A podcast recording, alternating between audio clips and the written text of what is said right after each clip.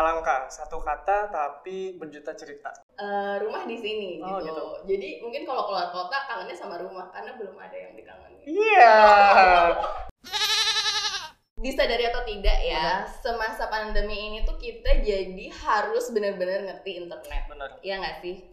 Bener. Kita juga perlu update data-data COVID itu kayak gimana, ya nggak sih? Nah, dari salah satu tokoh di Palangka, Hmm. namanya Bapak Sabril Ahmad, dua kata ini tuh beda makna. Oke. Jadi kalau yang benar itu sebenarnya adalah Palangka spasi Spasi Raya. raya. Dan Palangka itu secara historis punya arti sendiri. Hmm. Dia kayak semacam wadah atau sesaji.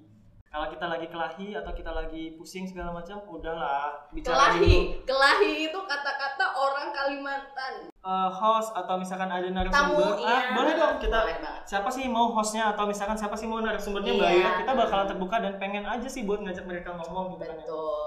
Mungkin sekian dari kami. Yeay. Dadah. Bye-bye.